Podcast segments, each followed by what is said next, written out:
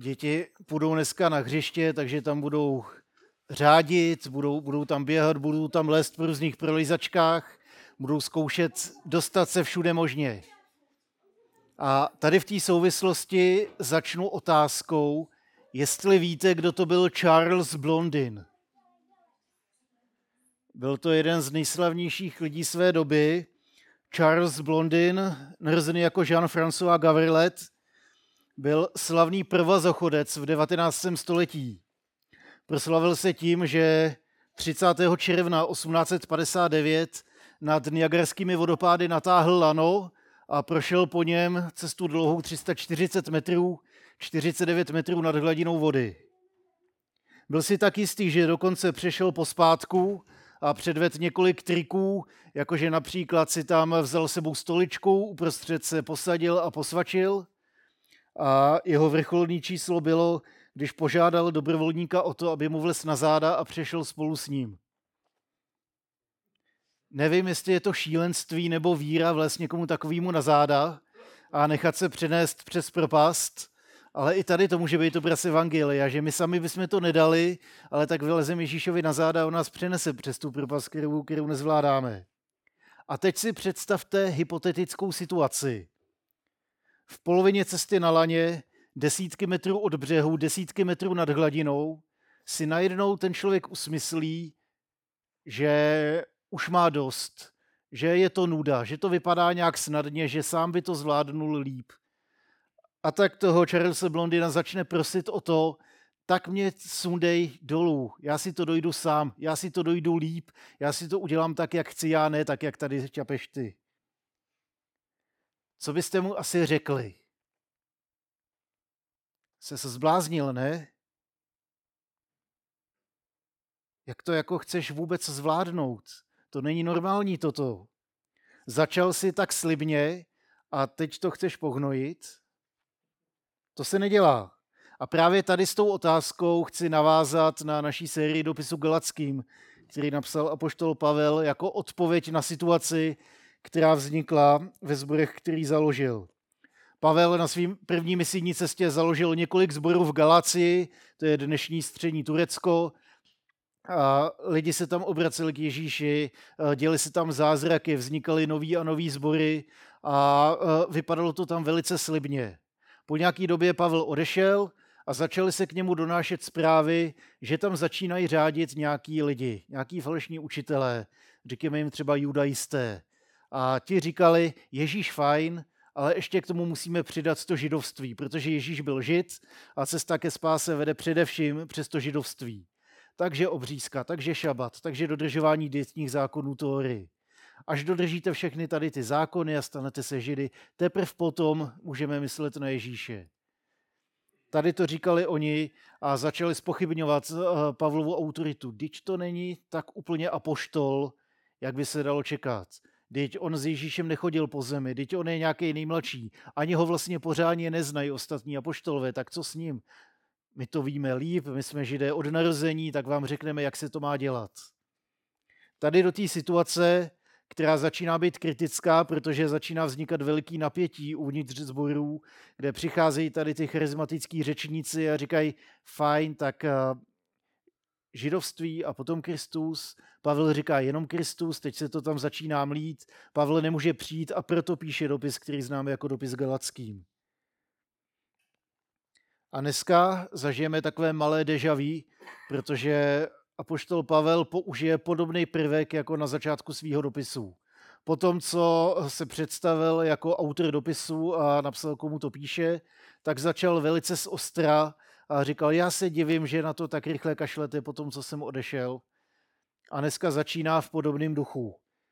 Dneska Pavel znovu ukáže, že když jde o evangelium, tak si nebere servícky, nechodí daleko pro silná slova a hájí evangelium všemi dostupnými prostředky. V prvních dvou kapitolách to dělal pomocí svého příběhu. Hajil svoji autoritu a hajil evangelium.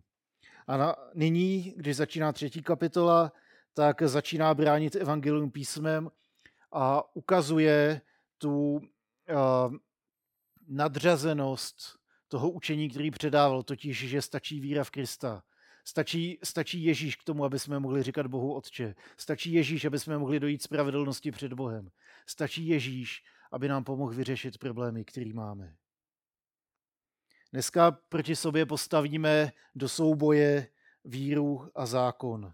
Takže je to začátek třetí kapitoly Galackým, já to přečtu, to prvních 14 veršů, že můžete sledovat buď v papírových biblích nebo v aplikacích, a nebo kdo to bude sledovat později na YouTube, tak to bude v titulku. Vy pošetilí galačtí, kdo vás to obloudil? Vždyť jsem vám tak jasně postavil před oči Ježíše Krista ukřižovaného. Chtěl bych se vás zeptat jen na jedno. Dal vám Bůh svého ducha, protože jste činili skutky zákona, nebo protože jste uvěřili zvěsti, kterou jste slyšeli? To jste tak pošetilí? Začali jste žít z ducha božího a teď spoleháte sami na sebe? Tak veliké věci jste prožili nadarmo? A kdyby jenom nadarmo? Ten, který vám udílí ducha a působí mezi vámi mocné činy, činí tak proto, že plníte zákon, nebo proto, že jste slyšeli a uvěřili. Pohleďte na Abrahama. Uvěřil Bohu a bylo mu to počítáno za spravedlnost. Pochopte tedy, že syny Abrahamovými jsou lidé víry, protože se v písmu předvídá, že Bůh na základě víry ospravedlní pohanské národy dostal už Abraham zaslíbení, v tobě dojdou požehnání všechny národy. A tak lidé víry docházejí požehnání spolu s věřícím Abrahamem. Ti však, kteří se spoléhají na skutky zákona, jsou pod kledbou, neboť stojí psáno, proklet je každý, kdo nezůstává věren tomu, co je psáno v zákoně a nečiní to. Je jasné, že nikdo není před Bohem ospravedlněn na základě zákona, neboť čteme spravedlivý bude živ z víry. Zákon však nevychází z víry, nýbrž praví, kdo bude tyto věci činit, získá tím život. Ale Kristus nás vykoupil z kledby zákona tím, že za nás vzal prokletí na sebe, nebo je psáno proklety každý, kdo visí na dřevě. To proto, aby požehnání dané Abrahamovi dostali v Ježíši Kristu i pohanské národy, abychom zaslíbeného ducha přijali skrze víru. Na první pohled složitý text, je tam toho opravdu hodně a já tady mám jenom pár minut na to, abych to schrnul, takže já se budu držet jenom toho, co mně přišlo dobré pro to dnešní poselství. 3Z, zákon znamená zavržení. Zákon znamená prokletí a úmrnou dřinu. A přesto nás to k zákonnictví tíhne, stejně jako to tíhlo u těch judejstů, stejně jako to tíhlo u těch galackých. Možná proto, že je to jednodušší cesta. Máme to ve svých rukou a máme pod kontrolou to, co se bude dít. Ale je to víra, která se rodí ze slyšení Evangelia, co mění životy. Je to víra, která se rodí ze slyšení Evangelia, co nás vede k milosti, co nás vede do boží náruče, co nás vede do boží blízkosti. A moje přání sobě i vám je, abychom se nenechali chytit do pasti zákonnictví, ale aby nás to naopak eh, směřovalo víc a víc k víře, protože v ní nacházíme ospravedlnění, pokoj a život. Ten text z dopisu Galackým, který jsme právě četli, tak začíná sérií řečnických otázek. Pavel se ptá, ale vlastně sám odpovídá. Nečeká odpověď publika, ale těma vlastníma odpověďma vysvětluje, eh, co chce sdělit. A vůbec si nebere servítky a jde přímo k jádru věci. A poštol brucuje Galacké a zvěstuje jim evangelium, totiž, že Ježíš Kristus za nás zemřel, aby nás vykoupil z moci zla. Ježíš zemřel za nás, aby nás vykoupil z kledby zákona, pod kterou jsme byli. Aby nás vykoupil z moci hříchu a smrti. Aby nás zachránil, aby jsme mohli žít ne sami pro sebe, ale jedni pro druhé a především pro Boha. Zemřel za nás, aby nám dal moc stát se božími dětmi. Vstal z mrtvých, aby nás naplnil životem, aby nám dal svýho ducha, aby nás mohl obnovit, aby nás mohl proměnit, aby nás mohl sjednotit, aby nás naplnil mocí k životu, ke kterému nás volá. Evangelium je dobrou zprávou tady o těch událostech, o boží lásce k lidem. Bez rozdílů, bez podmínek, o tom, že darem z nebes a mocí k záchraně pro každýho, kdo věří. A galačtí pod vlivem judaistů, těch falešných učitelů, začali zapomínat, co to je to evangelium, o čem to je, o kom to je. Uvěřili lži, že když budeme sekat latinu, tak nás Bůh bude mít radši. Když uděláme dostatečný počet dobrých skutků, když dobročinností odsloužíme dostatečný počet hodin ročně, tak se na nás bude Pán Bůh víc usmívat. Že nás spíš přijme, pokud splníme všechny podmínky, které jsou napsané v zákoně a teprve potom budeme uh, kvalifikovaní k tomu, aby jsme mohli vírou přijít, přijmout Ježíše. Nemyslím si, že tady to je úplně křesťanský přístup, takhle brutální zákonický. A nepamatuju si kolik, ale myslím, že světkové Jehovovi mají předepsaný počet hodin, který musí odsloužit, aby si odpracovali vlastně boží přízeň. Že musí několik, několik, nějaký určitý počet hodin ročně strávit, strávit službou, aby vlastně získali boží přízeň. Tady to je děsně, děsně tvrdý.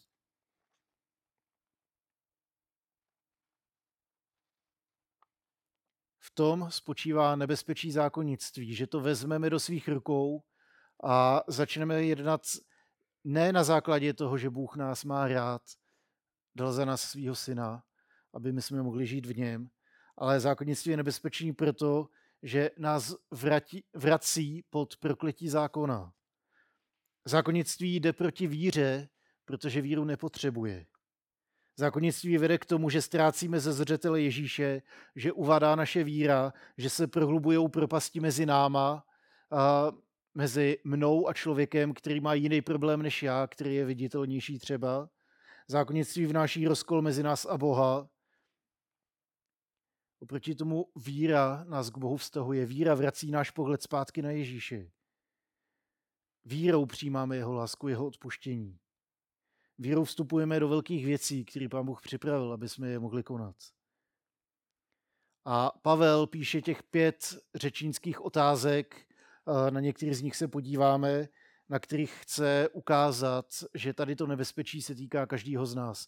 My si můžeme upřímně položit stejné otázky, jaký Pavel klad Galackým protože i my jsme v ohrožení toho nebezpečí zákonnictví a proto potřebujeme evangelium a setkání s ním každý den, protože nám znovu vrací pohled na Ježíše, protože znovu uh, už nekoukáme na seznam úkolů, který nás čekají, ale hledíme na kříž, kde dochází k odpuštění.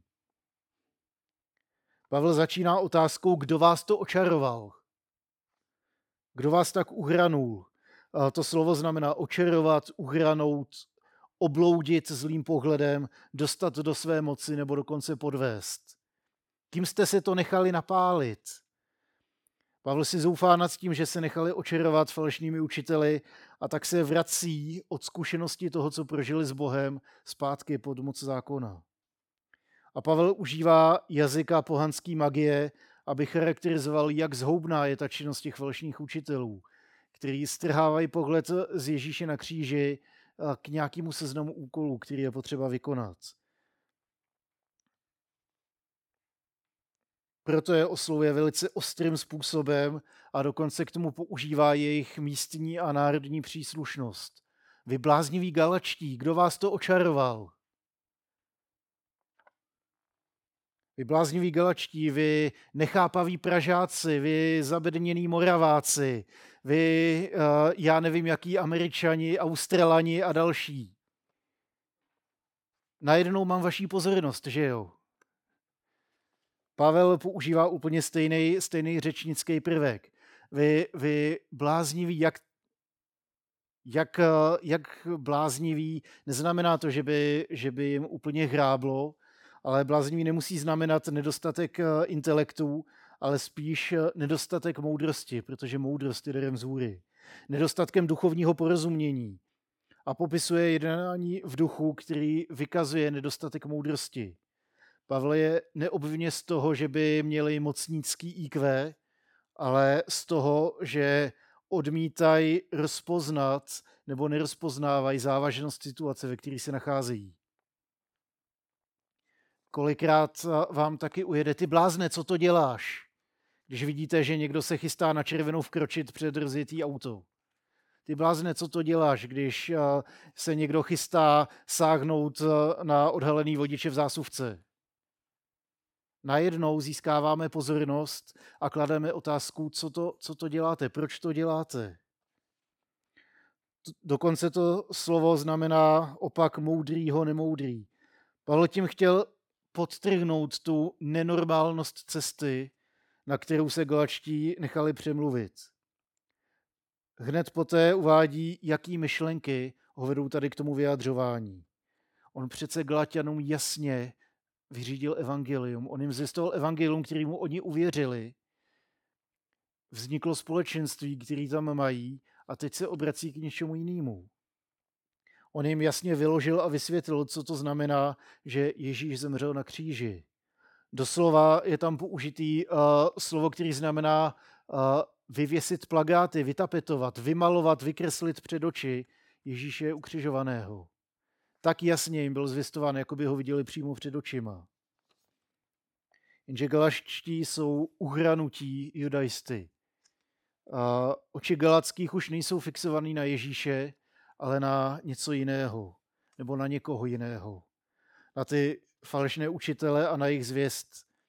A jakkoliv se může nějaká filozofie, nějaký učení zdát fascinující, že to dává smysl a že stojí za to do toho investovat, tak pokud se bavíme v duchovní rovině, tak pokud v jádru není Ježíš, tak se nám může stát úplně to samé, co Galackým. Najednou to je hrozně zajímavý, ale už nehledím na Ježíše, už hledím na seznam úkolů. Už hledím na uh, čtyři body, které musím zkontrolovat, jestli ten člověk je dostatečně křesťanem nebo není. Už koukám na něco jiného a už, už vzniká jakýsi napětí a rozdělení mezi, mezi mnou a druhým člověkem, mezi mnou a Bohem. Pokud tomu tak není, tak se snadno můžou začít lidi ptát i nás, kde jsi to nechal oči? Protože velmi záleží na to, kam hledíme a na co se díváme. To, kam hledíme, ovlivňuje to, kam jdeme. Myslím, že každý řidič ví, že když před váma nabourá auto a máte půl vteřiny na reakci, tak nejdůležitější pravidlo je nekoukejte na to nabourané auto, ale koukejte, kudy to jde obět. Protože vy instinktivně řídíte tam, kam koukáte. Já se koukám sem, tak instinktivně mě to povede, že strhnu volant a pojedu tím směrem. A to samé funguje i v té duchovní rodivině. Když hledíme na Ježíše, spíš ho budeme následovat. Když si před oči postavíme Ježíše, tak spíš budeme za ním když eh, uvidíme Ježíše ukřižovaného a vzkříšeného, když na něj zafixujeme zrak, tak spíš se nám nestane to, co Galacký. Když se budeme dívat na něco a někoho jiného, tak nás to spíš odvede z té cesty, protože už pojedeme vstříc něčemu, do čeho pak dřív nebo později můžeme nabourat. Následujeme to něco jiného a ne Ježíše. Proto potřebujeme každodenní setkání s Evangelem. Proto potřebujeme toho Pavla, který přichází a znovu nám vykresluje a staví před oči Ježíše ukřižovaného. Proto potřebujeme boží milost, proto potřebujeme jední druhý, protože když se bavíme o evangeliu, tak znovu vracíme zrak. Tady je Ježíš, za ním jdeme. Proto jsme tady, kvůli němu děláme bohoslužby. Proto potřebujeme to každodenní setkání s Ježíšem přímo před našima očima. Ale největší otázka toho textu zní víra nebo skutky. Přijali jste ducha díky dodržování zákona, nebo protože jste uvěřili evangeliu? To je nejdůležitější otázka toho našeho textu a celého dopisu galackým, protože se dotýká samotného jádra té galacké situace. Pavel hlásal evangelium a teď přicházejí falešní učitelé, kteří hlásají zákon a skutky. Na co skutečně spoléháme? Odkud přijímáme boží spravedlnost? Odkud eh, čerpáme přijetí? Odkud očekáváme, že boží moc přijde do našeho života? Na základě toho, že vykonám dostatečný počet dobrých skutků, že dodržím všechna pravidla, anebo že se spolehnu na boží milosti, když vůbec nevím, jak to uchopit, co to přesně znamená a nemám to vůbec ve své moci. doslova ze skutků zákona nebo ze zvěsti víry. Judaisté přicházeli s tím, že zákonnictví je ta správná cesta k Bohu. Evangelium je zvěstí o boží milosti, která přichází k nám. A tady v té otázce stojí proti sobě zákon a ta dřina a lopota, která souvisí s naplňováním jeho požadavků a zvěst víry o boží milosti, která se stala v Kristu. Pavel navazuje na to, co oni prožili, když uvěřili. Výslovně hovoří o daru ducha, naráží na duchovní prožitek, na duchovní zkušenost adresátů jeho dopisů. Co jste s Ježíšem zažili? Jak jste poznal, že Bůh je skutečný? Jak jste poznal, že jeho duch žije ve vašich životech? Vzpomeňme si na své první setkání s ním. Došlo k tomu nějakým způsobem, který umíme vysvětlit. Došlo k tomu, protože jsem dodržel všechna pravidla. A nebo že jsem poprvé řekl, tak bože, já vůbec nevím, ale přesto ti věřím. Protože jsem dodržel desatero, všech 613 přikázání Tóry a celý Talmud k tomu, anebo protože jsem uvěřil evangeliu. Že pán Bůh mě má rád, že to se mnou myslí dobře a že chci přijít do mýho života a změnit ho. Tady to je zkušenost, o kterou se můžu opřít já. Nemůžu vám ji předat, ale věřím, že každý z vás má podobnou zkušenost. A tady ty zkušenosti jsou hrozně důležitý, protože se můžou stát jakýmsi milníkem v našem životě, ke kterému se můžeme vracet a posilovat tak naší víru. A ten milník je jakási cedule, která ukazuje tam, tam je Ježíš. Proto tady ty zkušenosti si držíme jako velice cený dědictví. Můžeme o nich mluvit jeden s druhým. Jak jsme poznali, že Pán Bůh žije v uplynulém týdnu? Tady ty příběhy jsou děsně cený, protože jsou životem církve. Tyhle milníky nám připomínají boží lásku, milost a věrnost. A Pavel jde dál a nestaví jenom na osobní zkušenosti, ale na národní zkušenosti. On staví na největším milníku židovství, když jmenuje praotce Abrahama. Nemluví však o jeho poslušnosti zákona, ale mluví o Abrahamově víře. Spravedlnost mu Bůh počítal právě kvůli jeho víře, že slyšel zvěst a uvěřil jí. První byla víra, teprve potom zákon. Až 430 let po Abrahamovi. S Abrahamem můžeme najít spojení právě skrze víru. Dokonce i my, protože my nejsme židé, my jsme ti pohanský národy, nad kterými si židé strašně rádi uplivli. A přesto Ježíš je ten, kdo nás jednocuje. Přesto díky němu a víře v něj, té víře, kterou říkáme, Bože, tak ty to můžeš zařídit, tak se stáváme Abrahamovými potomky. Proto klade tak velký důraz tady na tu zkušenost. Klade velký důraz na text, kterým učí o ospravedlnění z víry. On tam připomíná, spravedlivý bude živ z víry. Připomíná tím, spravedlnost před Bohem je spojená s vírou a ne s poslušností zákona. Není spojená se skutky. Spravedlnost přijímáme z boží milosti vírou v Ježíše Krista, v to, co nás udělal, v jeho dílo, v jeho život, v jeho smrt a vzkříšení. A tady tu myšlenku, že spravedlivý bude živ z víry, najdeme u Abakuka. Mě překvapilo, že Pavel to tam necituje úplně přesně. Vynechává tam slovo mojí. Spravedlivý bude živ z mé věrnosti, z mojí víry, říká hospodin. Přesto si myslím, že víra i tady ty dvě myšlenky dokáže sjednotit, protože ukazují víru, kterou se chytáme spravedlnosti, která není moje, ale která je boží. Boží spravedlnost je to, co, čeho já se chytám vírou. Ježíšova spravedlnost je to, čeho se chytáme jako křesťané vírou. Víra v toho spravedlivého je základem naší spravedlnosti.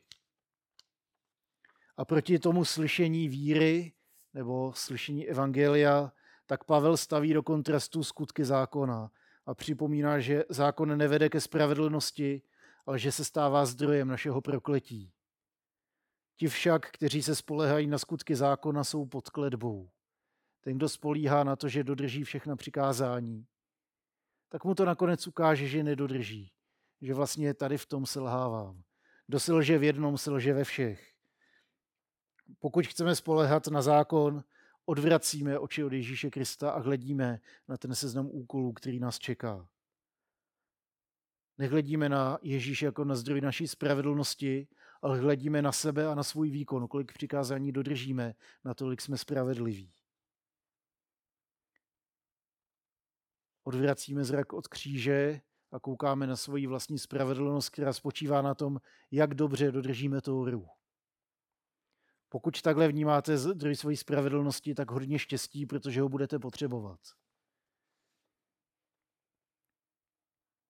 Pavel pokračuje ve vysvětlením toho, proč se zákon stává kledbou. Kledbou těm, kdo na ní spolíhají, protože nespolíhají na Ježíše, protože pokud jde dosáhnout spravedlnosti dodržováním zákona, tak Ježíš umíral zbytečně, naše víra je marná. Proklet je každý, kdo nezůstává věren všemu, co je psáno v zákoně a nečiní to. V lidských silách není dodržet zákon Tóry. Není v našich silách dodržet všech 613 eh, přikázání, nařízení a ustanovení Tóry, tak jak, tak jak je prezentuje. Přesto je zákon jakýmsi služebníkem milosti v tom smyslu, že nám otevírá oči a v celní nahotě odhalí to, jak to s náma skutečně před Bohem je, v jakém stavu je naše srdce. A tady v tom nás potom připraví i na setkání s tou skutečnou milostí. Takže Bůh říká, a já tě miluju, ty jsi moje dítě, já jsem za tebe zemřel a takový, jaký seš, ke mně můžeš přijít. Ne, že bych si přál, abys takový zůstal až, až na do smrti. Ale není to o tom, co všechno dobrého nebo co všechno špatného jsme udělali, ale je to o tom všem dobrém, co pro nás Bůh udělal. Odhalí, jak je na tom naše srdce, ukáže, jak velká je naše potřeba milosti a odpuštění. A tady to milost a odpuštění a utvrzení naší identity v Bohu, to může udělat jedině Duch Svatý, to je jeho dílo. Pavel užil velice drsného jazyka, aby získal naší pozornost užil velice jadrného jazyka, aby Galackým ukázal skutečnost, že ve skutcích spravedlnost nenajdou, že to, to najdou ve víře. Aby jim odhalil, k čemu následování judaistů skutečně vede a aby jeho práce nevyšla nadarmo. Připomíná jim evangelium. Totiž, že Ježíšovou smrtí a vzkříšením byli vysvobozeni z kledby zákona, která na nich ležela. A nyní je vrací zpátky jejich pohled na Ježíše, ukazuje jim, v jakém stavu se nachází, byli vykoupeni z moci zákona, ale teď se tam vrací očarování těmi judaisty. Byli jsme vykoupeni z kledby zákona, abychom mohli přijmout Božího ducha skrze víru. A poštol Pavel podnikl s Gladskými cestu od prokletí zákona zpátky k evangeliu. Spolehat na zákon znamená být zavržený, protože zákon dokáže pouze odhalit a pojmenovat, jak to s náma skutečně před Bohem vypadá. Připomíná nám ale i milost Evangelia, ke kterému se můžeme vztáhnout jenom vírou a nic jiného. Když ukazuje na víru pra otce Abrahama, ukazuje vírou na Ježíšovo dílo a ukazuje vírou na jejich zkušenost s Duchem Svatým. Oni uvěřili a Pavel jim to věřil, tak proto odkazuje tady na tu zkušenost. A tak já bych tady tu naší cestu rád zakončil zpátky 49 metrů nad Niagarskými vodopády. Do, vraťme se do té hypotetické situace, že jsme ten člověk na zádech Charlesa Blondina. Mimochodem ten člověk, který ho on přenášel, tak se jmenoval Harry Colcord a byl to jeho manažer, který tak projevil velikou víru ve schopnosti svého svěřence. Jenže takový chování, kdy se v půlce cesty rozhodnete, že to bude všechno jinak, tak eh, vlastně ten člověk tím ze sebe dělá hlupáka. Čemu jsem se to zaprdal, když tomu už nevěřím? Když se v půlce cesty rozhlídne a rozhodne udělat všechno jinak, tak nejenom, že ohrozí sám sebe, toho, kdo ho nesl po tom laně, ale taky zesměšní eh, to své původní rozhodnutí víry. A moje přání sobě i vám je, ať nenecháte nic a nikoho zesměšnit vaše první roznutí víry vykročit za Ježíšem. Protože jedině v něm je naděje, jedině v něm můžeme dojít spravedlnosti před Bohem a jedině v jeho moci a s jeho duchem v nás a po boku můžeme obstát v jakýkoliv situaci, který přichází. Pak se můžeme držet víry, spravedlnosti, milosti a pokoje, kterou pro nás Bůh má. A pak zbývá poslední řečnická otázka, kterou Pavel vyslovil a já si ji nechávám až na konec. Totiž to jste to všechno prožili nadarmo, bylo to marný. Když hledíme na Ježíše, tak tady to zůstane tím, čím je. Pouze řečnickou otázkou, kterou díky Ježíši můžeme odpovědět, protože ta odpověď je jasná jako facka, kterou Pavel dal galackým, ať se proberou. Takže moje přání sobě i vám je, ať se ho držíme, ať na něj hledíme a ať mu dovolíme jednat v našich životech. Amen.